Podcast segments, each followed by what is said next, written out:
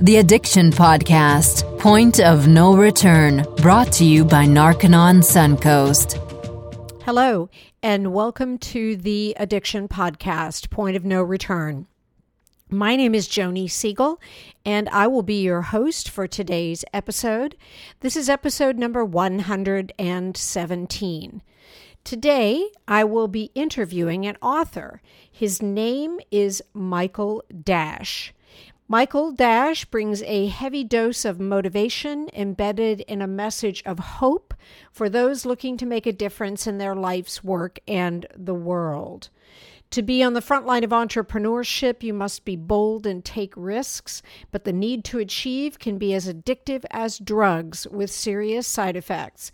It can make you feel isolated, uncertain, and trapped in an emotional roller coaster ride full of euphoric highs and devastating lows. But there's a way to get back onto solid ground. Michael has had a collection of unique experiences from chasing the high with his prior drug and gambling addiction to overcoming adversity when his business partner conspired against him. So, without further ado, let's have a chat with Michael Dash. So, Michael, thank you so much for being on the podcast today. I, I really appreciate you sharing your story with us. Thank you for having me. Absolutely. So, the way I typically like to start um, these interviews, um, I think it's most uh, meaningful for the people who listen, is how did you get started down your road to addiction? Well, for me, it started actually with gambling at 11 years old. My uncle introduced it to me at Thanksgiving uh, dinner.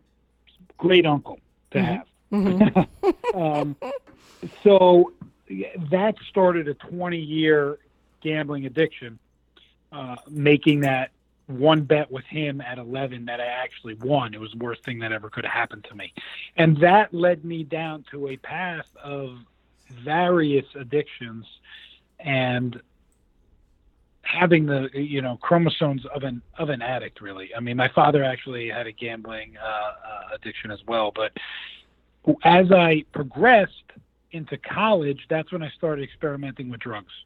And my roommate had actually um, been shot um, in an accidental shooting.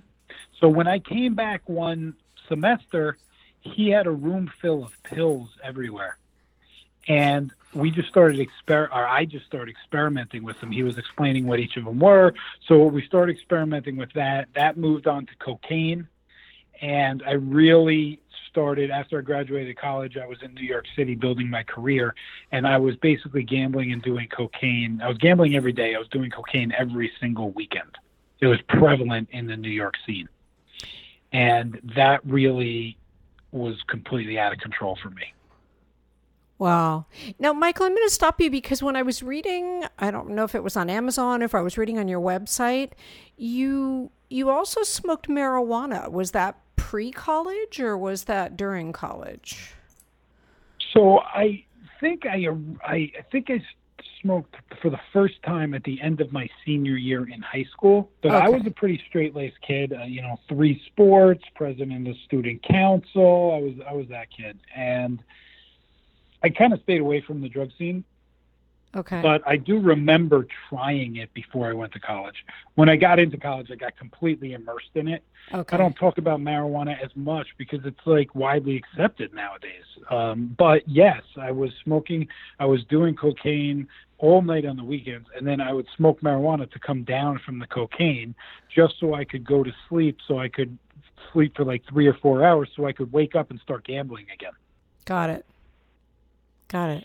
So so yeah, and uh, you know, marijuana I've smoked for you know 20 plus years uh, on a daily basis. I had smoked every single day. Wow. Um, but in the in, in the in the kind of world that we're in today, a lot of people smoke marijuana, so a lot of people don't view it as an addiction. But anything that you do on a daily basis, anything that you are using to escape from your realities, which I was doing, that's an addiction. Well, exactly. And I will tell you that um, my co host, Jason Good, who it wasn't able to be here today on the interview, he works at a residential rehab facility here in Clearwater. And more and more now, they are getting people at the rehab at Narconon who are addicted to marijuana because, as you know, the marijuana of today is not the marijuana of the 70s. And they have figured out a way to um, increase the uh, concentration of THC up to the 90 percentile. And it's addictive. It's extremely addictive. And, uh, you know, I'm the perfect example of that. And, you know, I used to I not only participated in smoking marijuana and doing cocaine, but in college, you know, I'm the son of an entrepreneur, and I was an entrepreneur and am an entrepreneur myself. And it started in college. I I figured why gamble if I could be a bookie, and why just do drugs if I could also deal drugs, and that's what I decided to do. So I was heavily involved not only with doing and smoking marijuana and doing cocaine, but I was dealing drugs, both of those, in college at a very high level with no recourse, no thought of recourse or what the consequences of my actions could be if I was caught. I had no thoughts of that. Wow. Well, so yeah, it, it was it was crazy. I mean, I took I, I remember a specific trip where I look back at it now and I am like, what in the world was I thinking? Because my life, if I had ever gotten caught, would be completely changed. But I borrowed my father's Lincoln Continental. I'm in I'm in college. I'm driving a Lincoln Continental. I borrowed it and I took it on spring break from the University of Maryland and drove to the University of New Mexico. And I picked up 22 pounds of marijuana and transported it back to the University of Maryland and sold it. Wow like what what kind of mindset that I was in at that point was is beyond me. I can't even recognize that person right now because if I was ever caught for that, my life would be completely changed. Right. It's crazy. Yep. I'm, I'm going to agree with you there.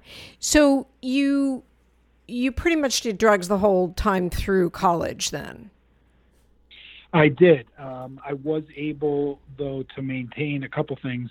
Number one, I was able to maintain a B average. Um, I would just cram all my studying into like three days before any of the exams. And number two, I had a job, so I was going door to door selling home improvements. And I was always skilled in sales. So I was always very good at sales. And it always, I had this pride attached to it and this ego that like I wanted to be the best at what I did, and so I always maintained ex you know doing a really good job at my job. Right. And I was always one of the top salespeople, even while I was participating in all of this, you know, these drugs and all this gambling on a daily basis. In fact, sometimes we would smoke before we went to work, and we would be high going door to door selling home improvements in, you know, Baltimore and D.C. Wow. wow. So you obviously carried on after college and into your career. I did.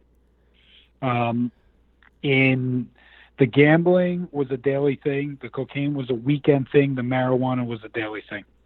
So I, I did that for several years a- after college. Again, I was I was doing well at my job. I was earning a lot of money. I was one of the top salespeople. Uh, I went to the sports advertising company. Of course, I would go to sports, something sports related, so I could continue to gamble. That was my whole methodology. And while I was there, everybody partied, and I was in New York City, so I was going to a lot of these clubs and just, you know, cocaine was everywhere. I transitioned four years after into staffing and recruiting business and servicing a lot of the financial services firms. And cocaine is everywhere in financial services with traders and brokers and all of that. So I was just consistently around it. So I was consistently doing it. But the thing is, like, I did not enjoy it, but I still did it. That's how addicted I was. Huh. And I never like my mind was always racing or my mind was numb, so I never actually had peace in my mind to actually think about what I was doing. I was almost on like autopilot. If that Right. makes sense. No, it does. I, I was wondering if there was any thought of the the drugs like helping you with your business, or was there any thought of that that it was something that you know enhanced what you were doing? Yeah, it did not help me with my business. It was an escape or, and uh, something I could like forget about the business for a little while. Right. um, until I discovered Adderall. That was a different story. And it, you know, when you if you fast forward, I eventually uh, quit gambling. I went to Gamblers Anonymous, and um, two weeks ago I celebrated my 14th year clean from gambling. Congratulations. Thank you. I appreciate that. I actually lined it up the exact uh, week that I launched my first book called Chasing the High, uh, which was two weeks ago, so I could kind of uh, pair those together. So it kind of had an extra, extra special meaning to me. Uh, and then with the cocaine, uh, eight years ago, I stopped doing cocaine, and that actually, I was actually in a uh, trying to break up a fight because we were at the bars. Of course, that's what I did and a friend of mine and some stranger got in an argument. I tried to break up a fight. I got hit in the face. I ended up breaking my nose. And I remember when they repaired my nose and I saw the bill, it cost me like $10,000. Yeah. I, I decided right there I'm never putting anything up my nose again. oh, and I've boy. never done and I've never done cocaine since. I was gonna. One of the questions I like to ask is like, what was your point of no return? What made you decide to stop? And there you go. That's what made you decide to stop cocaine. And I can understand that. Yeah, for for cocaine it was that, which is a lot different than most of the stories you hear. You would think it would be when I, you know, went to jail, Right. um, and got arrested. Right. Um, but you know, I only had to spend the night in jail, and even though that was extremely traumatic, it it didn't have that effect on me where I stopped anything that I was doing. right. Um, it, it was just in my mind, I'm like, I need to be more careful, Right. So you quit. which is just yeah, a crazy thought. Um, but go ahead. And I was just going to say, so you quit doing cocaine. Were you then continuing to do Adderall after your um, after you broke your nose? Yeah, so a- after that, I left New York City and followed a business opportunity to Salt Lake City, Utah. And I started that business opportunity became a business, and that's when I became a full fledged entrepreneur and I opened my recruiting company. While I was there, the first year or two I was there, um, some of the guys I was hanging around introduced me to Adderall. They asked me if I knew what it was, and I really I didn't. I had never heard of it. They told me it was similar to Ritalin. I knew what Ritalin was because Right. I had taken Ritalin in college when I would cram three days of studying into 48 hours, um, uh, or excuse me, a semester of studying into three days. Right. I- then I would I would just be popping Ritalin all night to stay up. But Adderall was at another level, and I didn't know what it was, and I, I tried it, and I was like super productive at work. Like I got so much done. So I was like, oh my god, I have to get this. And I went to the doctor and made some story up that I was having, you know, trouble uh, focusing and I'd be in a room full of people presenting to them and all of a sudden start daydreaming. A complete lie, you know, Right. completely play the doctor. and it was pretty easy to do. And the doctor wrote me a script. And so I was off on my Adderall journey. And out of all the drugs and the gambling as well that I did, Adderall had the worst effect on me of all of them Wow. because I was, do- yeah, I was doing Adderall every single day in my office, and it would fuel and elevate whatever emotional state I was in, whether it's positive or negative. Huh. And then that emotional state would then transfer into how I treated other people around me. And that's when I really was not the leader that I could have been.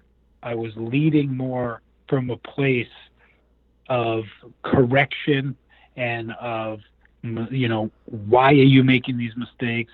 How like kind of angry a little bit, Right. and, instead of a place of empathy and leadership and mentorship. right. I wasn't doing that. The Adderall would really enrage and and and, and fuel me. huh. So it was a lot of living in, and then when I would come down from the Adderall, I'd be smoking weed so I could go to sleep. Right. Because I mean, Adderall, if, if, if your audience isn't familiar with what it is, although I'm sure most are, um, it's almost like cocaine in a pill, Right. It's an upper. completely. Yeah, Yeah. completely an upper. because And- we because we know that when before children reach puberty, drugs like Ritalin and Adderall will act as a as a um, depressant, but once they reach puberty, then it turns into a stimulant. So yeah, so I get that. yeah, and when when but when it's wearing off, then you become kind of depressed, Ah, right? yeah, you, you go from that high and like you, you feel like you can conquer the world and you have your superman shirt on at all times nobody can stop you you're indestructible to that like depressing low of like complete like falling falling off right? Right, and and um yeah it just affected how i treated my employees how i treated my friends and family and you know i would i would go out and drink on it and it was very unhealthy. I was actually running marathons at the time and i clearly remember i ran the new york city marathon and i was so like mentally i'd convinced myself i need adderall for everything that i kept an adderall with me through the marathon and at mile 17 I took a 20 milligrams of an Adderall at mile 17 of a hmm. 26 mile race. My heart rate was already elevated, and then I took this Adderall, and I I remember the feeling of like I'm gonna have a heart attack. Like my heart was beating so fast, and I was actually like scared for myself. Like oh I shouldn't have done that. right, Like immediately after, and thank God nothing happened to me. Um, but it was one of the most foolish things I ever did. wow. So how long were you were you taking Adderall? I was taking Adderall seven years straight on a daily basis, and I would completely freak out if I didn't have it. Wow. Wow. So, what then was your point of no return with Adderall? What got you to the point where you went, I think I need to stop this? Well, I walked into my office one day and I opened my desk drawer, which is where I kept the Adderall, and I saw it was completely empty. I st- my heart started panicking. I immediately grabbed the phone, called the doctor's office, and left them a message that I need to see the doctor. I have to get my prescription refilled. They didn't call me all morning, and then I remember every single phone call that was coming in, I was picking up, thinking it might be them. Right. 12, no- 12 noon came, they they still hadn't called. So I got in my car and drove to the doctor's office. It was about 30 minutes away. And I go to the doctor and I'm standing in line at the doctor's office and there's four people in front of me and I remember it felt like an eternity until I reached the receptionist. And as I got up to the receptionist, I, I'm like, "Hi, you know, uh, I'm this is Michael Dash. Uh, you know, I really need to see Dr. Berman."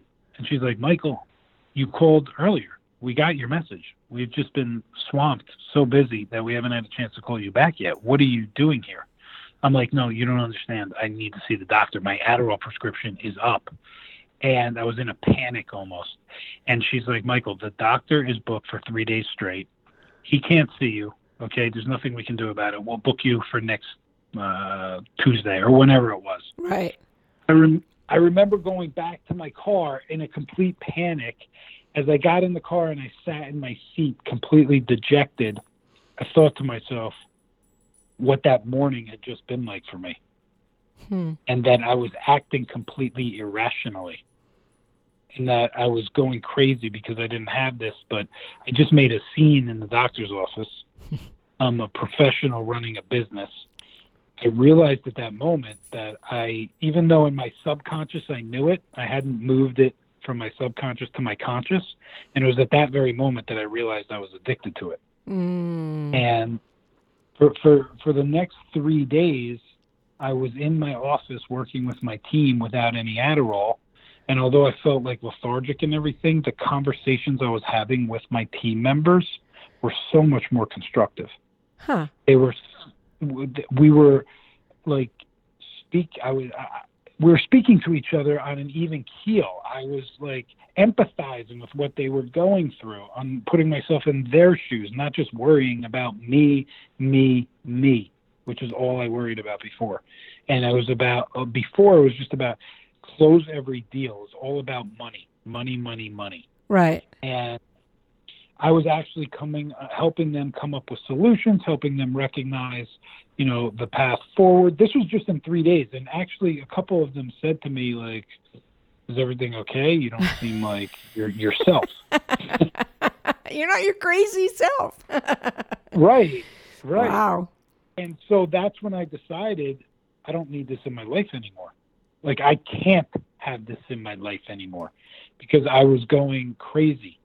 I was not treating people the proper way and I was really screwing my body up. Waking up every morning, drinking this huge coffee, popping an Adderall, smoking marijuana every night, going, you know, and in between there, going to the gym for an hour, and like just my heart and I have heart problems in my family to begin with. Like I, I realized putting all that together, I don't need this anymore. Wow. And and I quit. And you you just cold turkeyed. You just quit. I cold turkey because you know I've been through Gamblers Anonymous, so I have a foundation of the anonymous program itself. Right, I understand the steps.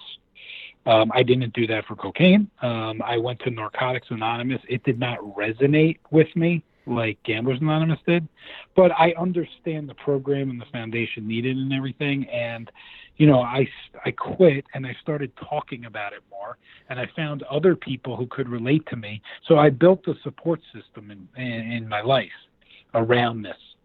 Right. And it's extremely important, you know, if you're trying to give up anything, any type of uh, obsessive or you know, destructive behavior, that you have other people you can relate to and lean on. Some people call them sponsors, but Right. they could also be peers that are going through the same thing as you. Right. Um, that, and that you can relate on and you can talk to when you have those urges and those kind of demons creeping up on you. And so that's what I did. Right. But the reason why I pointed that out is because um, one of the things that we've seen, and I know Jason has seen this over and over again, is that often when someone is addicted to drugs like Adderall, I'm just going to lump it in with what we call psychiatric drugs, you can't cold turkey. It can be super dangerous. And so I'm I'm wondering if the dosage you were taking, if that was considered super high, um, or if it was because you were in super physical condition. Because if you're running marathons, you had to be in pretty good shape. But I know that there's a danger, and, and we've talked about this on the podcast. And you know, I've even said to listeners, you know, if your drug of choice or, or the drug that you're addicted to is um, is a psychiatric medication, you have to be very careful when you uh, when you want to come down, and oftentimes you have to step it down. So that's why I'm I'm a little bit amazed that you could just stop. Just a reminder that you are listening to the Addiction Podcast, Point of No Return.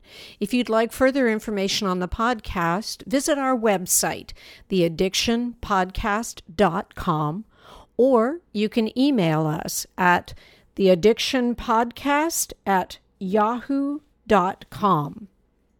Or you can call us at 727 314 7080. That's 727 314 7080. If you'd like further information on Narconon Suncoast, call 1 877 339 3324. That's 1 877 339 3324. Do you have a loved one struggling with drug addiction and you've tried everything to help them and failed? Bobby Newman, a certified drug counselor with 30 years' experience and an over 85% success rate as an interventionist, has created a series of 12 videos that you can use right now to learn every step to get your loved one to agree to treatment. Call 1 866 989 4499 today and say podcast for a 10% discount. Or go to newmaninterventions.com and type in the word podcast for a 10% discount. That's Newman, N E W M A N, interventions, I N T E R V E N T I O N S dot com and type in the word podcast for a 10% discount. This service comes with a free one hour consultation with Bobby. So I don't disagree with anything you said. Uh, in my case, I was able to just stop. Uh, I'm not saying that's the right way to do it um, or the wrong way to do it. I believe just in the things that I've done in my life and the ability to stop cocaine like that, that I could do that with uh, the Adderall as well. Um, and and that's just what I did. When I had three days without it and I couldn't get it, it forced me to stop right. for three days. And at that point, I just was like, you know what? I survived those three days. I was definitely lethargic.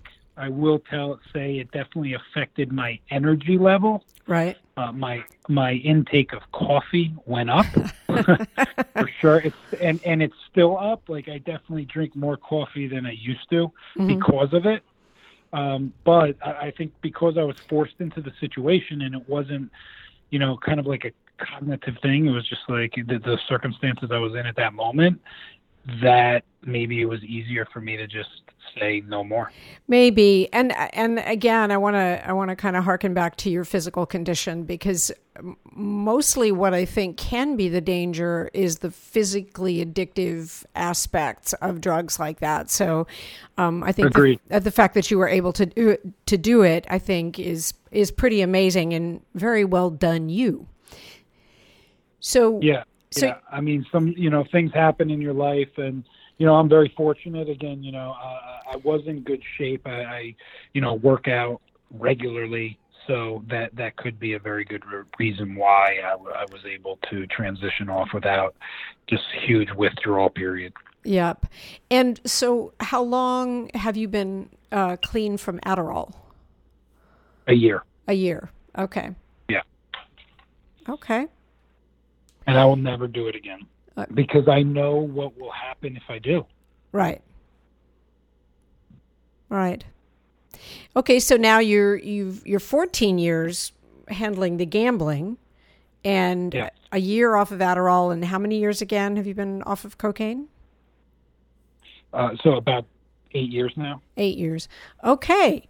And so tell us now about your book. Yes. So my book is called Chasing the High An Entrepreneur's Mindset Through Addiction, Lawsuits, and His Journey to the Edge.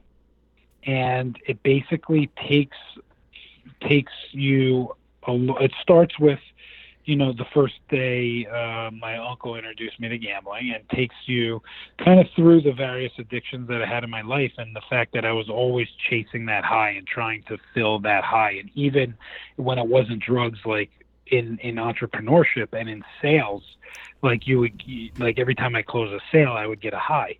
So I was always chasing after these highs and and trying to replicate them. And with cocaine it was like you know I would take like actually I equate it to it started with gambling, but gambling wouldn't get me high enough. So that's where cocaine came in. Cocaine then would really get me that high that I needed. Right. And then it wasn't one bump. Every time I did a bump of cocaine, I needed another bump. That's all I would think about is the next bump.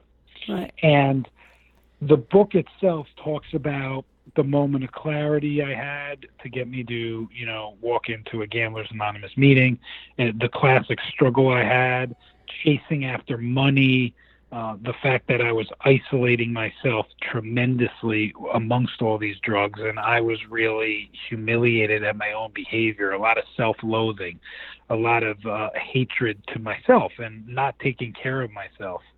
Uh, and um, when I say that, I'm really talking about my mind. Because I, even though I was physically active, but I was not taking care of my mind. I wasn't. There was nothing positive going into my mind. Right. Um, I was always listening to like sports radio or like there there wasn't any mindfulness. There wasn't any meditation, any uh, um, sound baths. If you're familiar with that, sound therapy, um, things of that nature, which I was able to find. So then it transitions into me finding flow. Okay. I I took a trip to Bali, which actually changed my life. Uh, about three years ago, and I heard two people speak about flow and living in a flow state by following your intuition and making decisions from your heart versus your head. And if it's not a hell yes, it should be an F no in everything you do in life.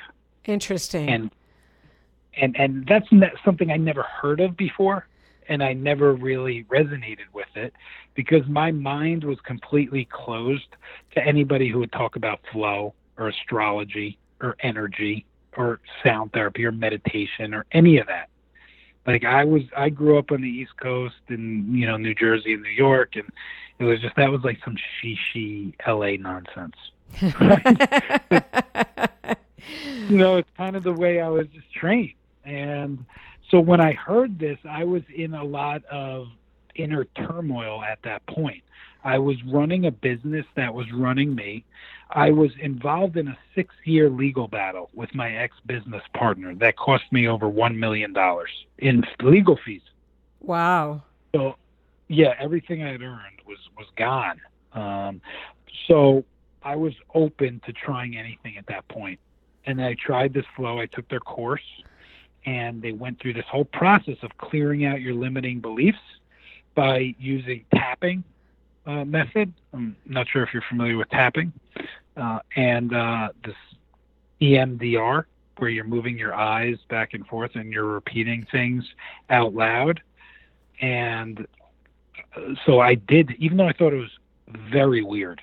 And if I was listening to this on the other end, I would be like, "What is this guy talking about?" Right? okay, listeners, but, something to check out. You know, it worked for Michael, so there you go.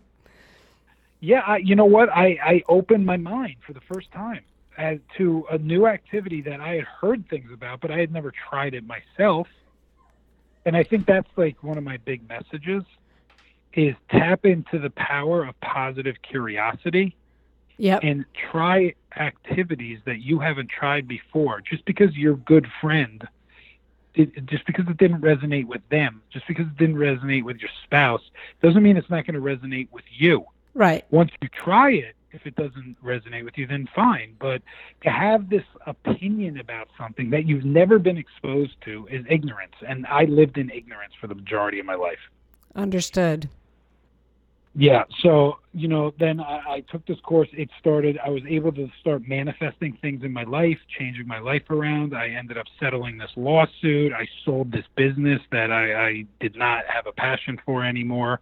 And um, the the book you know takes you through that and then transitions into what I like to call the habit of habit making and the importance of building strong habits in your life. And as you continue to evolve in life moving old habits out and new habits in that resonate with you more. Because the whole goal is that we continue to evolve in our existence. Right. So you know, it's important that the the habits you had five years ago, even if they're positive, they might not resonate with you five years later. You're not the same person. So continue to pull in uh, important habits and uh, positive habits, and then um, you know join organizations with like-minded people.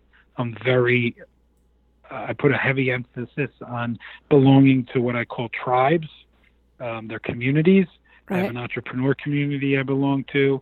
I have a philanthropic community I belong to. I raise a lot of money for Leukemia and Lymphoma Society.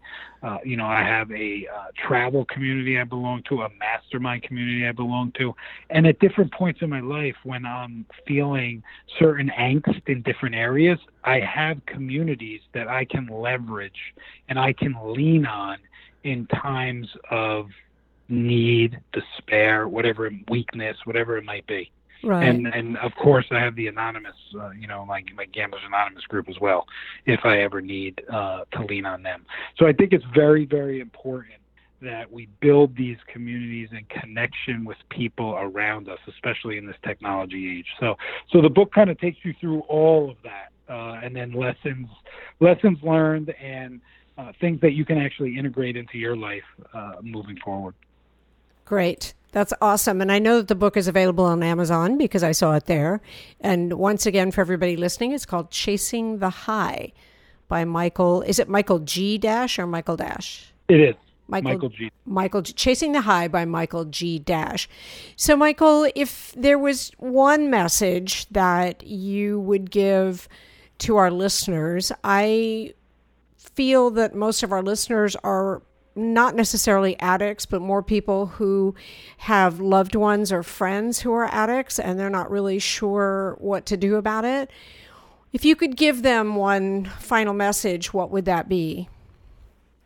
Uh, my final message would probably be uh, to lead with empathy. Mm.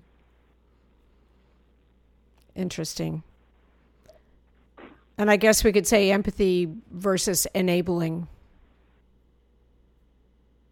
Yeah, hundred percent. I feel like in the uh, in the in the addiction community that there are, you know, a lot of people who um, feel like they take things personally when it's the addiction that's actually speaking. It's not the person themselves, and uh, so it's important to remember that and to actually, you know, um,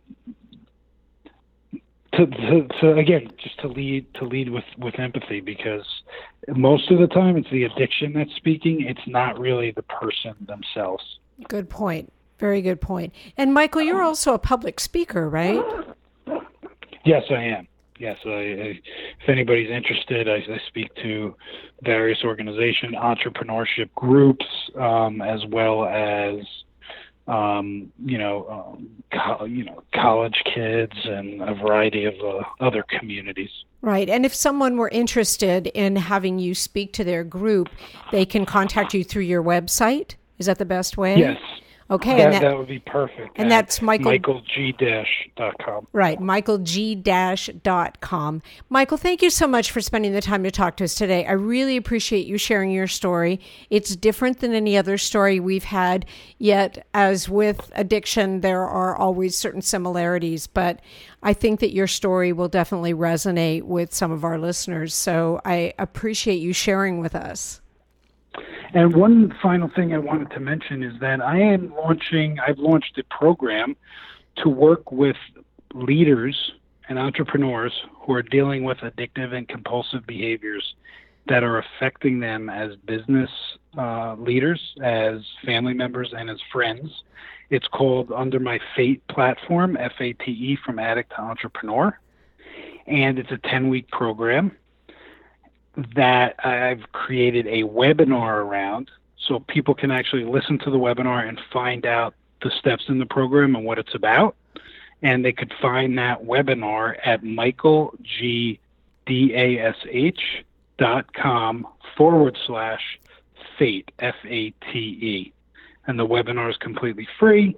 And they can learn about the program itself. And I'm really looking to positively impact business leaders and entrepreneurs who are making decisions on a daily basis, maybe every, you know, decisions every 15, 20 minutes of the day for 10 hours straight, and don't have the best habits uh, and support systems around them that lead them to these negative behaviors. I've seen it rampant in the communities, and I've transitioned my life to be a leader for them. Awesome. Once again, Michael, thank you so much for sharing with us today and good luck with all of your endeavors. Thank you so much. Hey, thank you for listening to the Addiction Podcast today. We'll be back again next week with another interview. And one of our upcoming weeks, we will have a graduate from the Narconon program that I think you will enjoy hearing from. If you like our podcast, please give us a good review, a five star review on iTunes. It helps us out. We like to think that we are making an impact on the world by this podcast. And if you like it and it's made an impact on your life and helped you in any way, please let us know and leave us a great review. We will talk to you next week. You have been listening to the Addiction Podcast, Point of No Return. For more information, call 877 339 3324 or visit www.narcononsuncoast.org. Narconon is a non 12 step rehabilitation program based on the works of L. Ron Hubbard.